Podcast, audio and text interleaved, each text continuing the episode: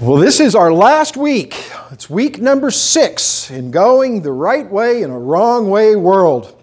We have been in the Sermon on the Mount for a long time. We took a, a, long time to take each individual of the Beatitudes and study those in detail, and then we've looked uh, five weeks now into the going the right way in a wrong way world and the rest of the Sermon on the Mount. Next week, I'm going to start a new series and I hope you'll invite your friends to it. I think that they will shock them. I anticipate that every person in this room, sometime in the next five weeks, will see something they've never seen before. I'm looking at a series that I've, um, I guess a working title is The Astounding Consequences of the King's Authority. I picked out five stories from the Bible that show us the authority of Jesus Christ, and I'm looking forward to that. Before we go to that, though, we need to finish this series. This series about going the right way. We've looked at how we need to start going the right way by seeking to glorify God. We've talked about how we ought to see the Old Testament law in a different light than was traditional at Jesus' time and in many cases in our time as well. How it's inappropriate for us to make impressing people more important than impressing God that it's not appropriate or not helpful for us to lay up our treasure here on earth, but to invest in heaven. And then last week we saw how when we evaluate other people, we need to add some grace to that and think about um, other things than just making ourselves look good. This week's message I'm calling Which Way Do I Go? It's the navigation question, isn't it? Where do I go? Which road do I take? It's the same question that Alice in Wonderland asked in Through the Looking Glass. You might not remember, or you may have seen the movie, or you may have seen read the book actually, where Alice is talking to the Cheshire Cat. That right there would freak me out, talking to a cat. But anyway, she asks the cat which road to take. And as she's talking to the cat, the cat asks, Well, where do you want to go? And Alice confesses, I don't know. And so the cat gives a little bit of wisdom at that point. He says, Well, then it doesn't matter which road you take. Because if you don't know where you want to go, any road will get you there. And it's kind of a hint or an illustration of one of the two major keys to successful navigation.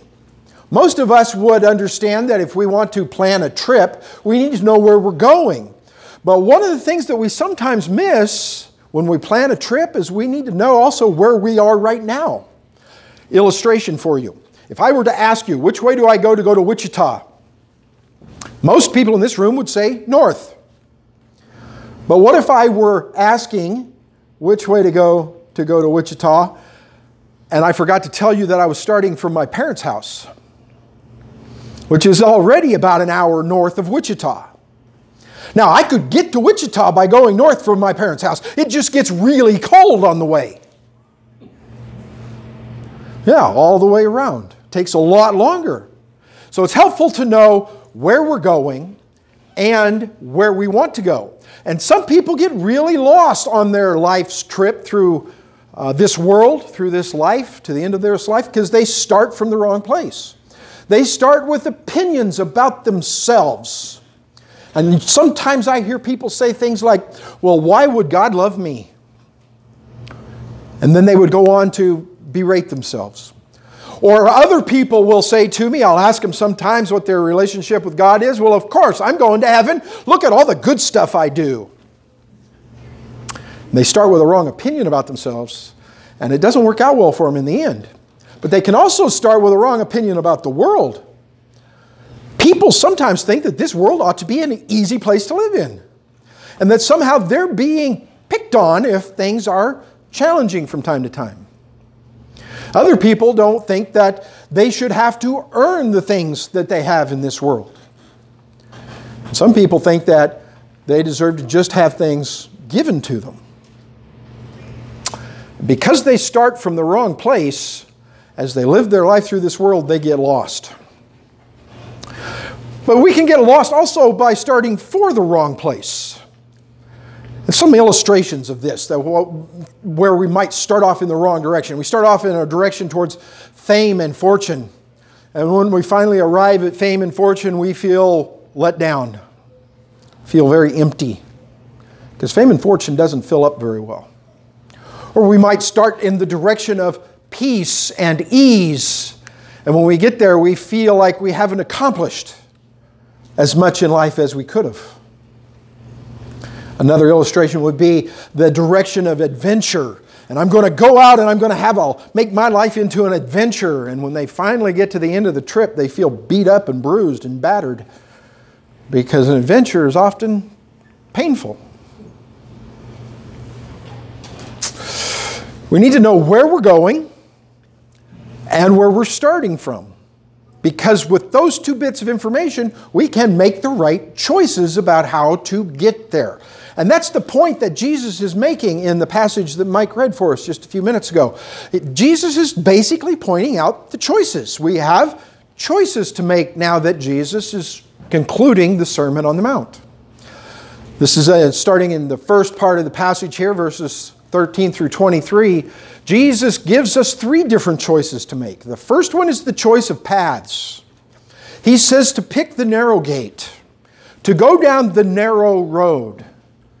Because wide is the gate, and easy is the road, and popular is the way that leads to destruction.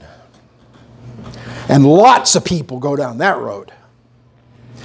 But if you pick the narrow gate, you're going to end up on a road that goes uphill most of the time. Sometimes it's very narrow, sometimes it's uncomfortable. Sometimes people will laugh at you for taking the hard way, but it leads to life. And Jesus suggests that you choose the narrow gate. But once you're on that path, then you have to worry about who your leaders are. Who are the people that are going to guide you on this? And he, he warns the people that he's talking to to be careful about false prophets. Prophets that come as wolves dressed in sheep's clothing. People who see the congregation as assets to be spent as they make their goals come true. Jesus gives us a way to determine whether the guides in our life are appropriate or not. He compares them to trees. He says good fruit comes from a good tree, but bad fruit comes from a bad tree. And he says you need to take the time to get to know these guides before you let them overly influence you and see what fruit their life is actually producing. And if their life is producing the right fruit, then they're the right guides to influence the way you travel. So we have a choice of paths and we have a choice of guides, but we also have a choice of priorities. He says that when the end comes, people will say, Lord, Lord. And he says, Not everybody who says that is going to get into the kingdom. He says, Some of them will say, But Lord, we prophesied in your name. Lord, we cast out demons in your name. Jesus, we did miracles in your name. And it seems as if somehow they're claiming that doing something impressive should get them into the kingdom. And these priorities the priorities that we set as we travel the path that Jesus has set before us leads to a predictable outcome. And the Bible as a whole basically lays out three different outcomes for people who choose the narrow path. The first one comes from knowing about Jesus. And you can Google knowing Jesus on the internet and you can get all kinds of advice. You can find seven interesting facts about Jesus. You can find 10 amazing facts about Jesus. You can find articles titled 21 Unbelievable Facts About Jesus. You can find, I found one article even said 50 incredible facts about Jesus. You can know a lot about Jesus. You can find every one of these titles on the internet. You don't even have to open your Bible. But what that results in is a false security. Because getting the right answers on the test doesn't impress Jesus. So the Bible presents another possibility, and we've all seen this one the knowing Jesus goal. This is our priority in life, and we've all seen this picture that says, Know Jesus, no peace. Spelled the word know spelled two different ways. As if you have knowledge of Jesus, you will have peace, but if you have no knowledge of Jesus, you have no peace. And that results in a strong feeling of security but a questionable real security. What Jesus is saying in our passage today that is that being known by Jesus is the real sense of security. Jesus says to the people who claim to do flashy things for him and do amazing works in his name, he looks at them and says, Away from me, for I never knew you. That's kind of a scary line, isn't it? So Jesus has given us some great advice today. And he's given, gives us one more little piece of advice at the end of the passage here. He basically says, choose wisely. He says, choose wisely, and he uses the illustration of a house. A wise man who builds a house on a rock. And when the storms come, and we know a little bit about storms in Oklahoma, don't we? When those storms come and the water rises up and the winds blow, a house built on a rock stands. But a house built on a rock takes time to build. A house built on a rock takes extra work to build. It's a lot easier to just build it on the sand. Just, just put the boards down, nail them together, build your house up. But when those storms come, that foundation washes away. And that house comes tumbling down. If we were to take the whole Bible now and look at the things that need to be considered in order to make this choice, the Bible gives us several. The first thing that needs to be considered as we choose our path through this life is the reality of God. In Hebrews chapter 11, verse 6, the writer tells us that anyone who wants to please God must believe that He exists and rewards those who earnestly seek Him. Now, I could stand here and list the Pascal's wager, I could list the reality of miracles, I could list the oh, I could list all kinds of different evidences for the existence of God. I find it interesting that the Bible never takes the time to prove God exists. It's one of the things that we take by faith. And if you want to hear those other evidences, I'll explain them to you another time. But the first thing to consider in our life is the reality of God. The second thing is the nature of the human being. If there's a God that really exists, then all those things in the Bible that we're supposed to live by matter. And if we've blown it, even once, we've got problems. I could talk about the theology of original sin and, and individual sins and all that, but each of us can look in our own heart and say, there's been at least once time, one time in my life when I didn't do what I should have done. And now I have a penalty to pay, and I need a Savior. And I can look at this world and see that these sins in a person have power, and I need a sanctifier. And all of these sins in this world and all the things that have been messed up have caused things like illness and death, and I need a healer. And ultimately, what I need is somebody to come and remove sin from my presence completely a coming king. The question is who is that? The Bible would point us to Jesus. Having lived on this earth for 30, 33 years and never once even thinking a sinful thought or doing a sinful act. Yet he died a sinner's death. He died a criminal's death. And he died what I believe is the most painful death a human being can endure. And he didn't have a debt to pay. And so God considers him our substitute to pay for that sinner's debt that we each have.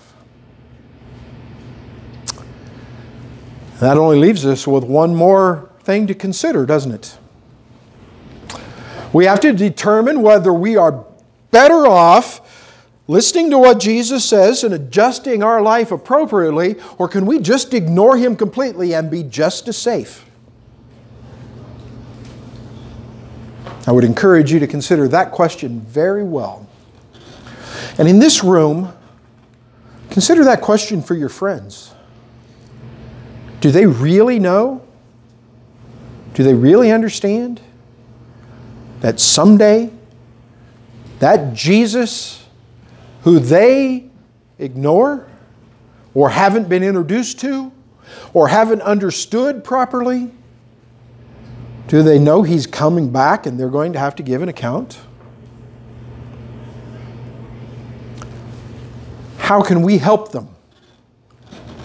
Now, Please understand, I'm not recommending that all you guys go out in your woodshop and get your mallet and go hit people over the head with it. What I'm recommending is that we live a life that demonstrates the difference and we speak words that communicate the difference so that they can get on the right path too.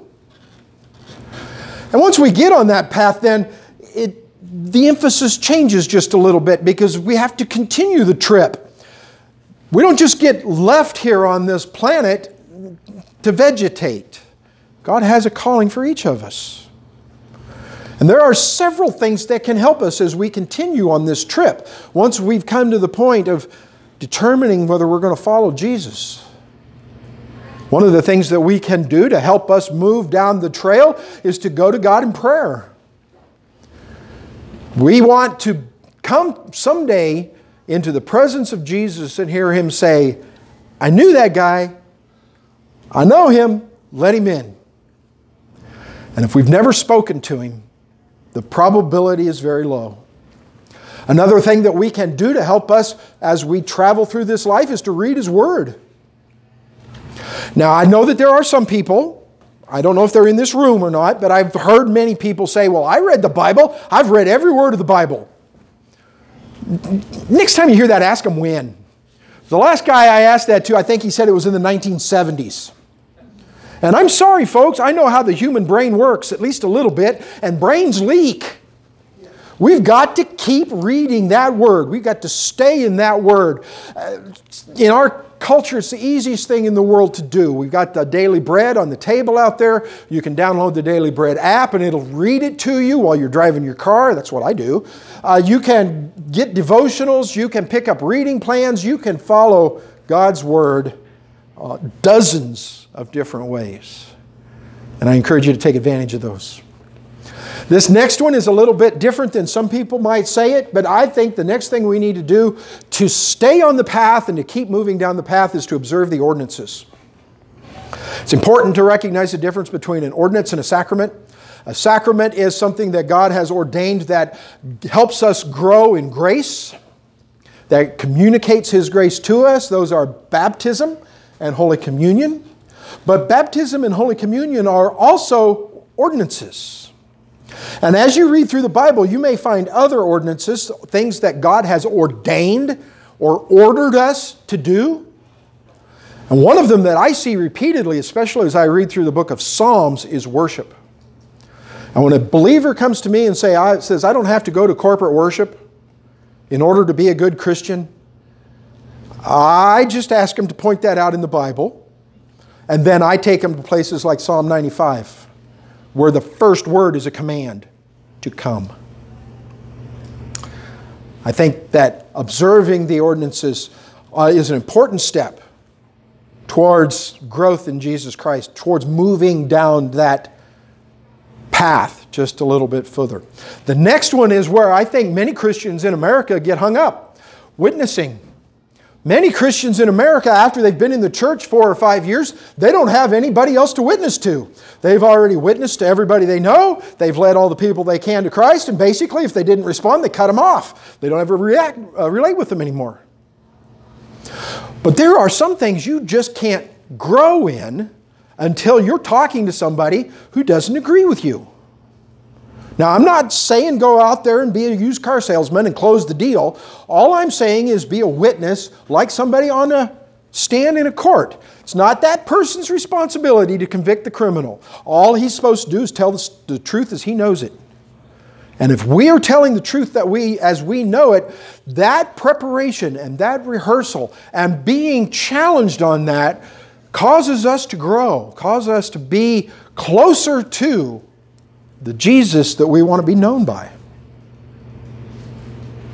After that, we could add trusting Him enough to take some risks. I, I, like the way that that's worded. I borrowed that from somebody else. But if we don't trust Jesus enough with our treasure or our talent, if we don't trust the Holy Spirit to guide us in our relationships and, and our, our time, the way we use our time, and several other things in the Bible, even our temptations, then we miss an opportunity to grow.